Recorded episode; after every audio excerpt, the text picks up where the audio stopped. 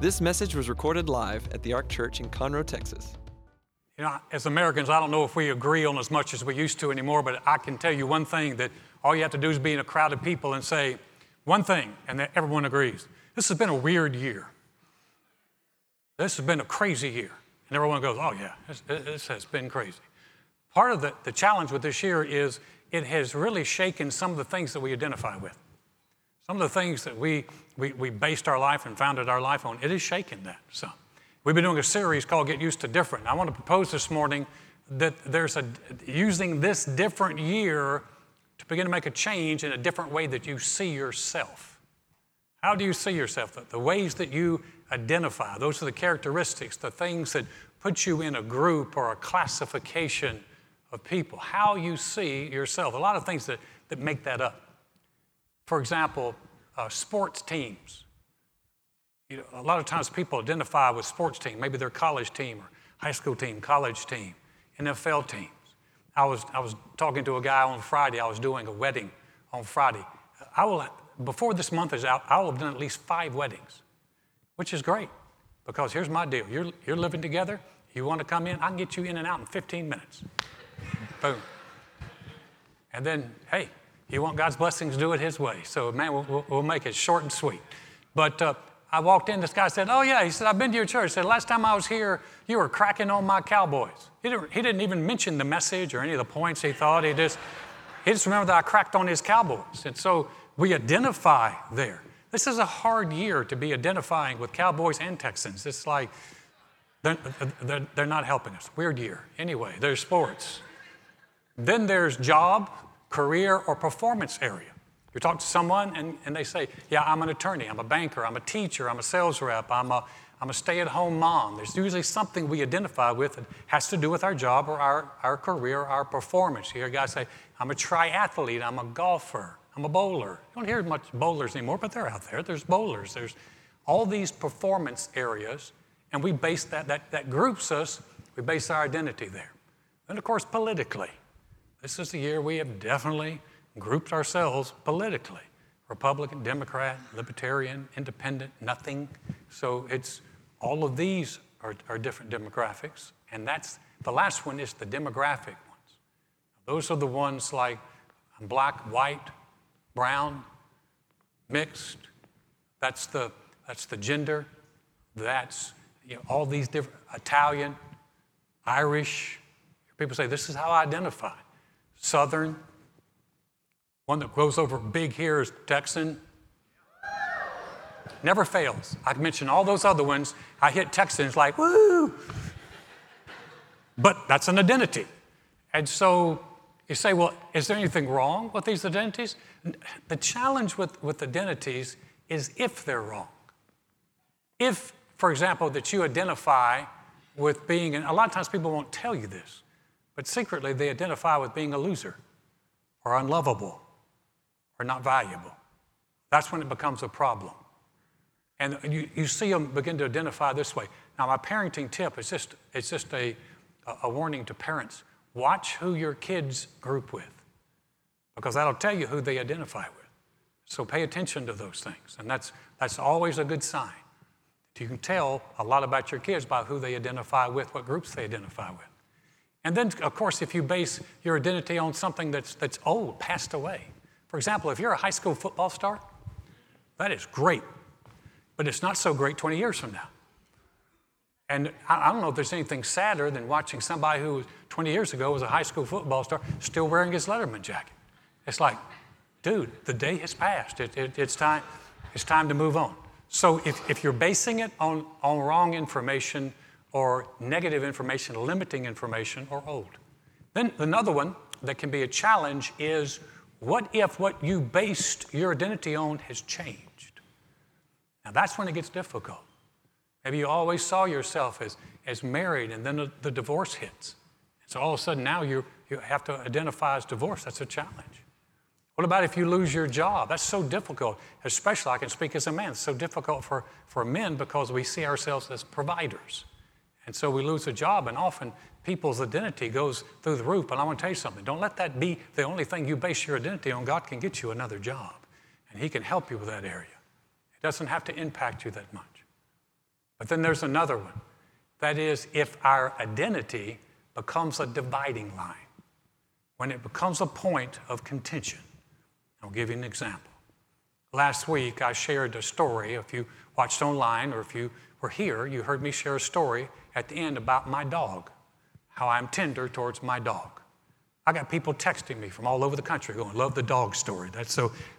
How many of you could identify and you would say, I'm a dog lover. I, I love dogs. How many? Just, yeah, okay.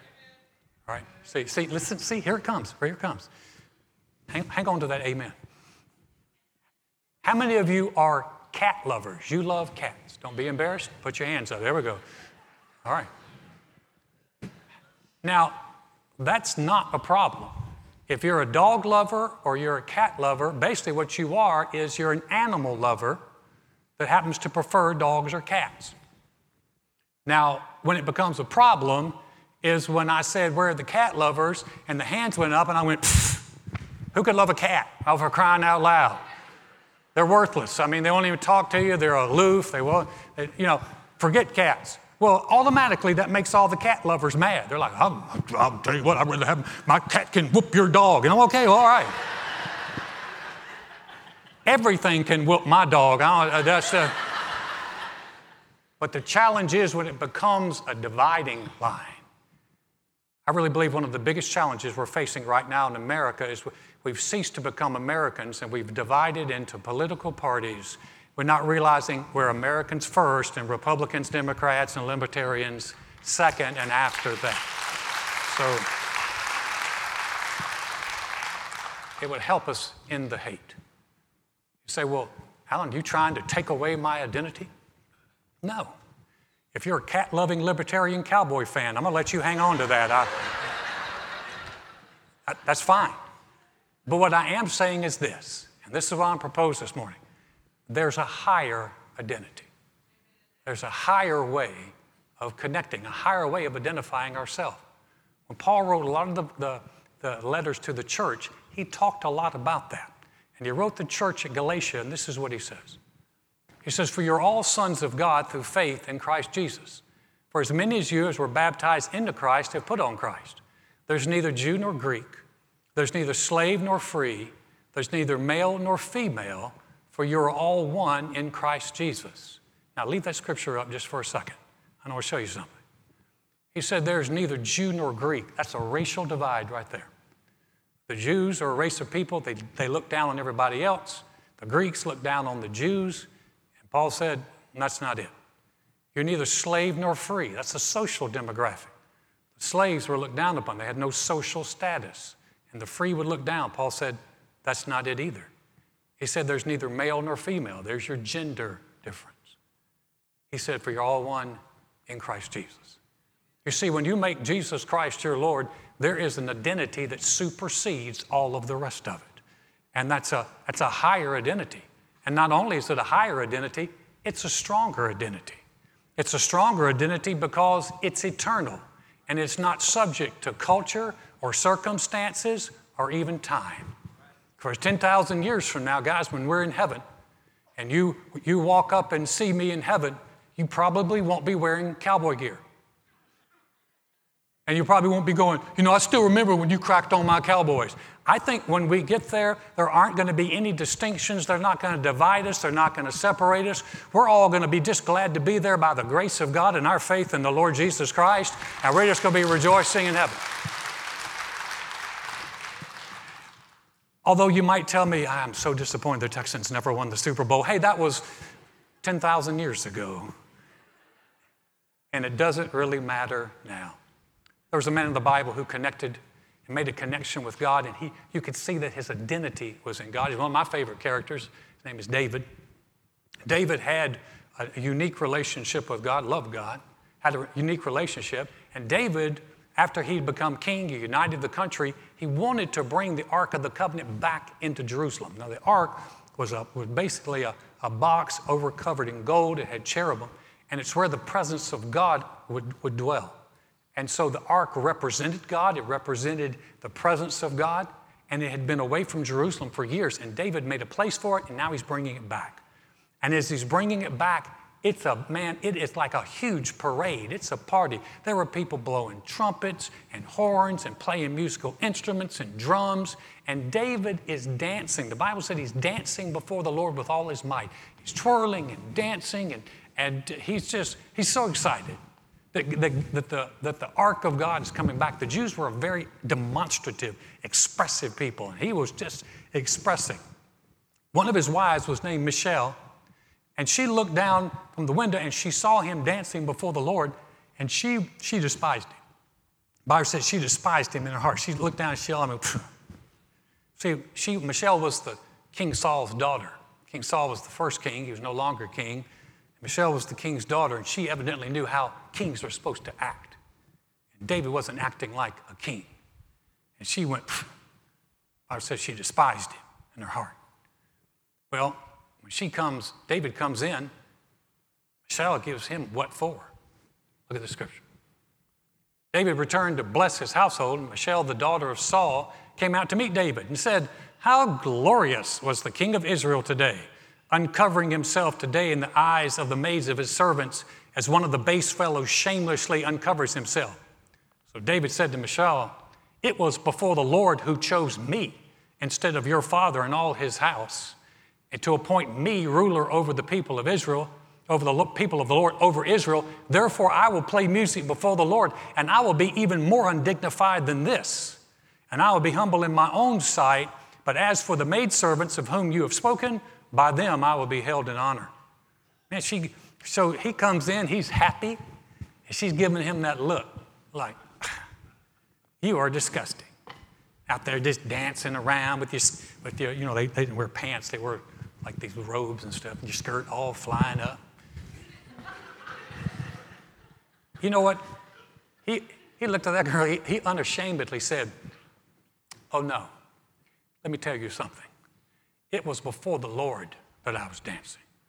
The Lord who made me king instead of your daddy.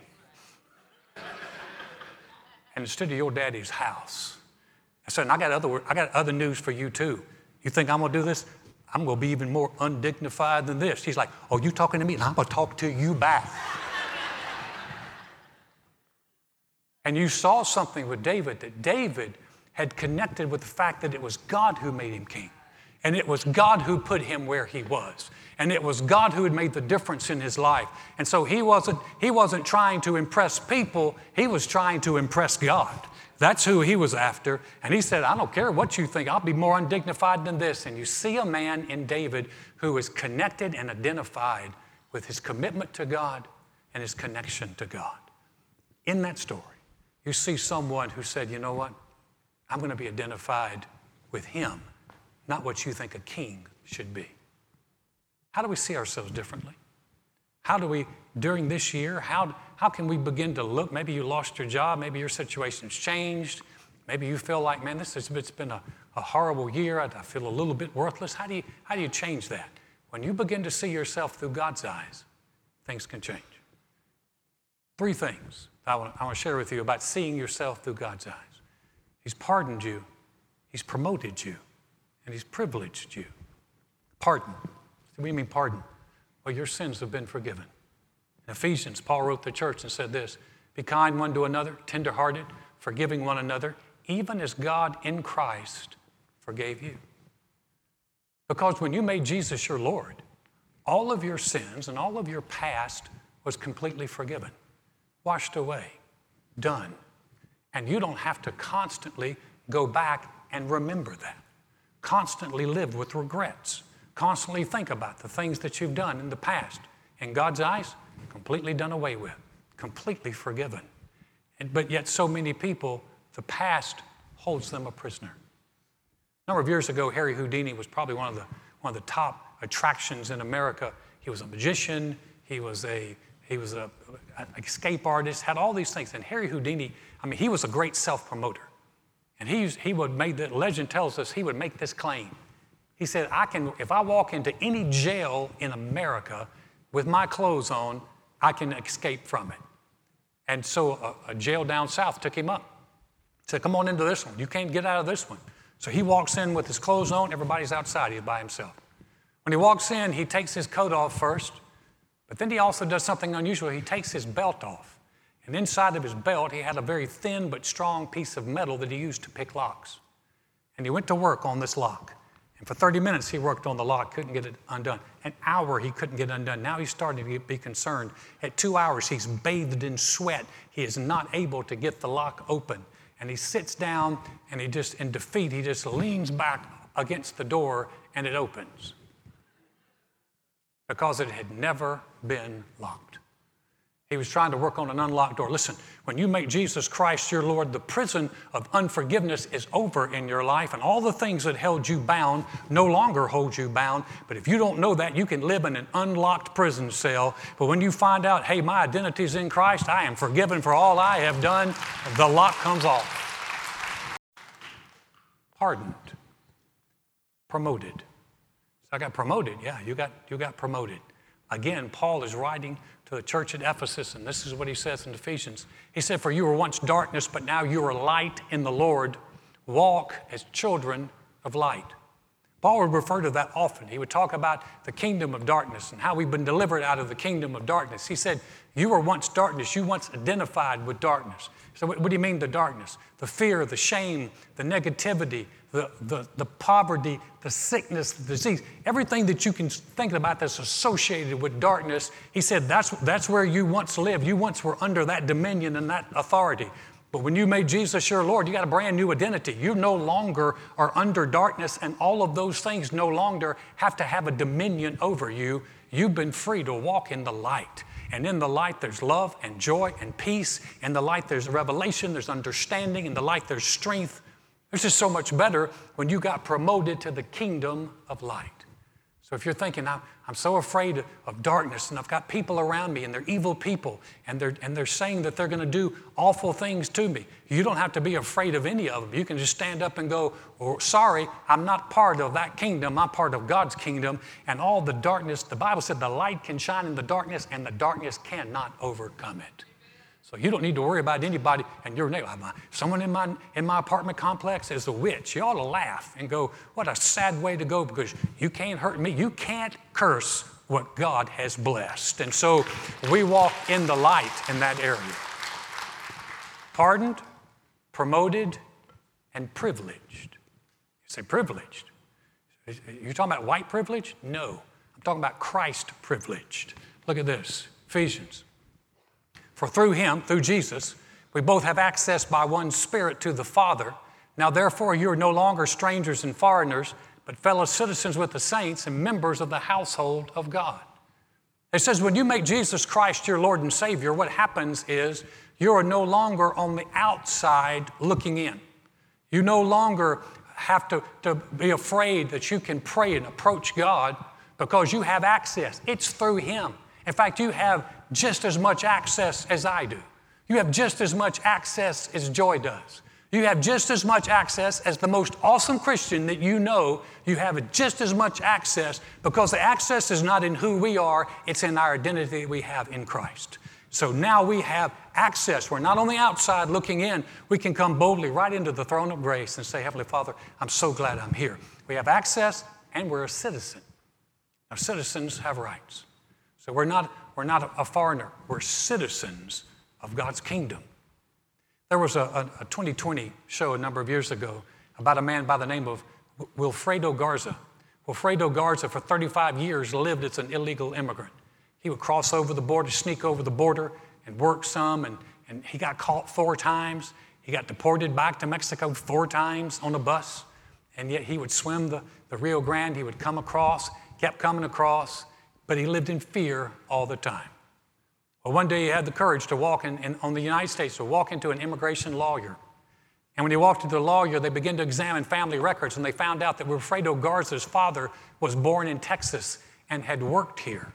And Wilfredo was not an illegal immigrant, he was a citizen of the United States.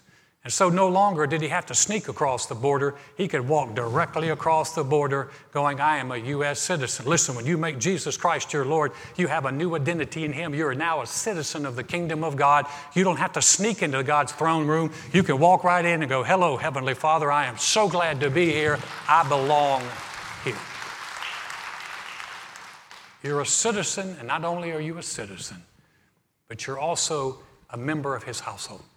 That means you're family. That means you belong. And that's such a wonderful thing. Our identity in Christ. When you made Jesus your Lord, you were promoted, pardoned, and privileged. Now, the key to that is that you, you begin to look at that.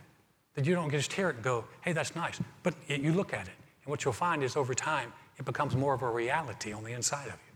And you begin to say, hey, this is, this is really who I am.